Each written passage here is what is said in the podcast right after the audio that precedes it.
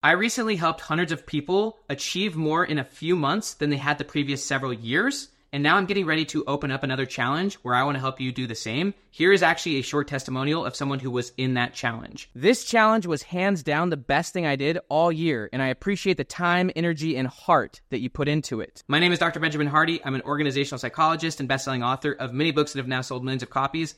Click the link down below and watch this free training where I will show you these frameworks on how you can achieve more in the next 90 days than you possibly have in the last five to 10 years. Click the link down below and watch the training before it goes away. There's a lot of research that shows that people are very bad at making decisions. Most people make decisions based on emotional reasons and basically emotions based on their current perspectives, not based on what's going to actually happen. But also, there's a lot of research that shows that people tend to over expect or over inflate the best case scenario and under inflate or under expect the worst case scenario. So in this video, I'm actually going to show my screen and show a response to a conversation. I interviewed a guy named Dr. Alan Barnard. Alan Barnard is one of the top researchers on decision making and specifically on a theory called constraint theory, which is a business theory and an organizational theory about identifying the most effective goal and finding the most crucial constraints or bottlenecks so that you can ultimately create massive results. And so in this video, I'm going to show Dr. Barnard's response and his insights on how to look at decisions so that you can actually be a lot more honest and thoughtful about the potential upsides and a lot more thoughtful on the downsides. This fits a lot with the book Anti Fragile, and he uses Anti Fragile, that book by Nassim Taleb, and the mindsets there to help you make better decisions. I basically asked Dr. Barnard, how do you identify the few strategies, the, the like if you're using the 80 20 principle, how do you identify the few potential paths that have the biggest upside? And so Dr. Barnard goes into an answer on this and he breaks down this anti fragile perspective about appreciating and clarifying the upsides, but also really appreciating and clarifying the downsides and how to do that in the most anti fragile way. So I'm going to show this to you. And I want you, as you're watching this, to think about your own decision making, your own strategies, and where you might be overly inflating the upsides and where you might be, you know, deflating the possible downsides and how you can do this in the most anti fragile way. So I'm going to go ahead and show my screen. My question is if you have an impossible goal, if you have a 10x goal, and you're starting to open yourself up and identify the, call it the few potential avenues, strategies, situations that could work, my question is Is there ever a point when there's too many potential strategies that you're working on? As an example, me, if my goal is to sell X amount of books, I might be working on my YouTube channel as one. I might be going on a podcast, which could be two. I might be sending books to leaders and asking them to pass it out.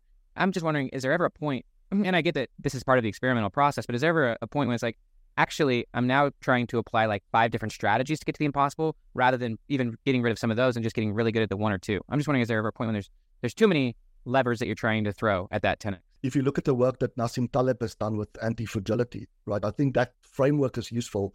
Basically, thinking about you want options that have a big upside, a really big upside if it works, and a small downside if it doesn't. And you you need enough of those, right?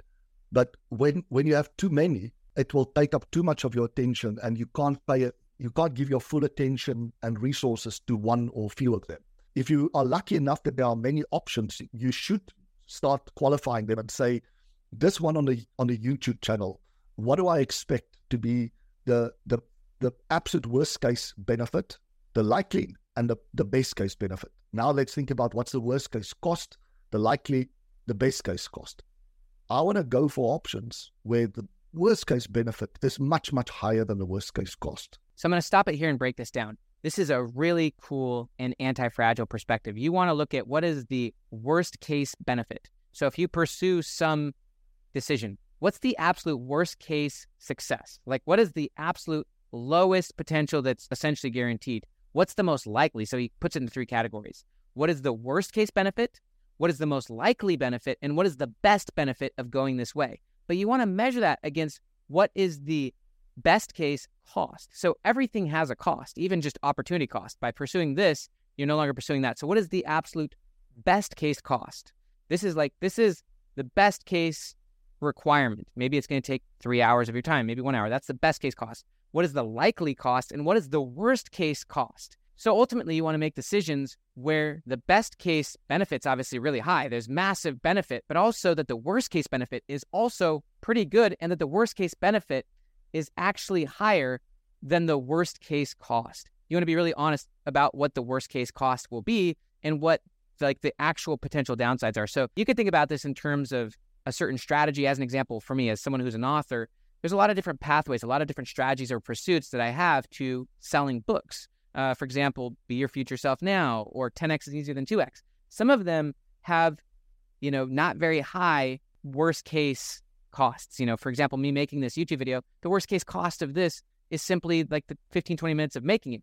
But there's other strategies where even the best case cost, the best case cost is a lot of money. I might spend a lot of money on books and send them to book clubs as an example. The best case cost is that I bought the books. And a lot of times, and this is one of the things that Dr. Barnard talks about, is, is that a lot of times when we're pursuing things or making decisions, we do it based on faulty assumptions. When it comes to assumptions, you want to get really clear on the worst case benefit, the likely benefit, and the most like highest benefit, but also you want to get a lot of information on what's the best case cost. Best case meaning like it's like the smallest cost possible. Like it's it's the best case cost, but also what's the most likely cost.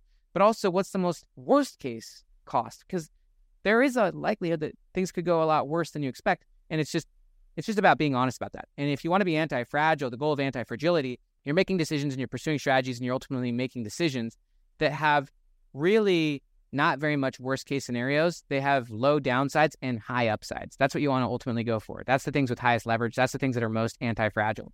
Low downside, high upside. And you want to ultimately protect yourself against the downside. That's one of the things, that's an investment principle, but it's also just a, a behavior principle, a strategy principle, a relationship principle is protect yourself against the downside, raise your floor up because going backwards, whether it's financially, if you go backwards, then it takes a lot more energy just to get back where you're at.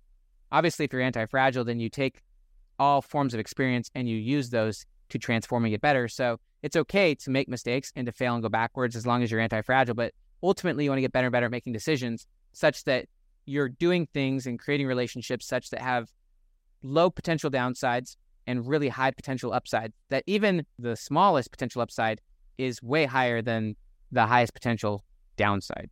So I love this insight. I love just the whole idea of anti-fragile and, and, pursuing decisions that way. And it's it's changed how I even look at decisions about maybe even taking like a medicine as an example. Like what's the most like likely benefit of taking this medicine, but also what is like the best case cost? Like the best case cost is that it doesn't really do much to my body, but what's the worst case? And this is one of the things that Nassim Taleb talks about with anti-fragile. If you want to be anti-fragile, often you want to remove things. And I've made decisions where I definitely was underestimating the downsides. The downsides were actually a lot worse than I expected. I was inflating the potential upsides with over optimism. And I was also ignoring the potential downsides. And so, what Dr. Barnard talks about in this conversation I had with him is, is that to be anti fragile, you want to get the benefits of both optimism and pessimism.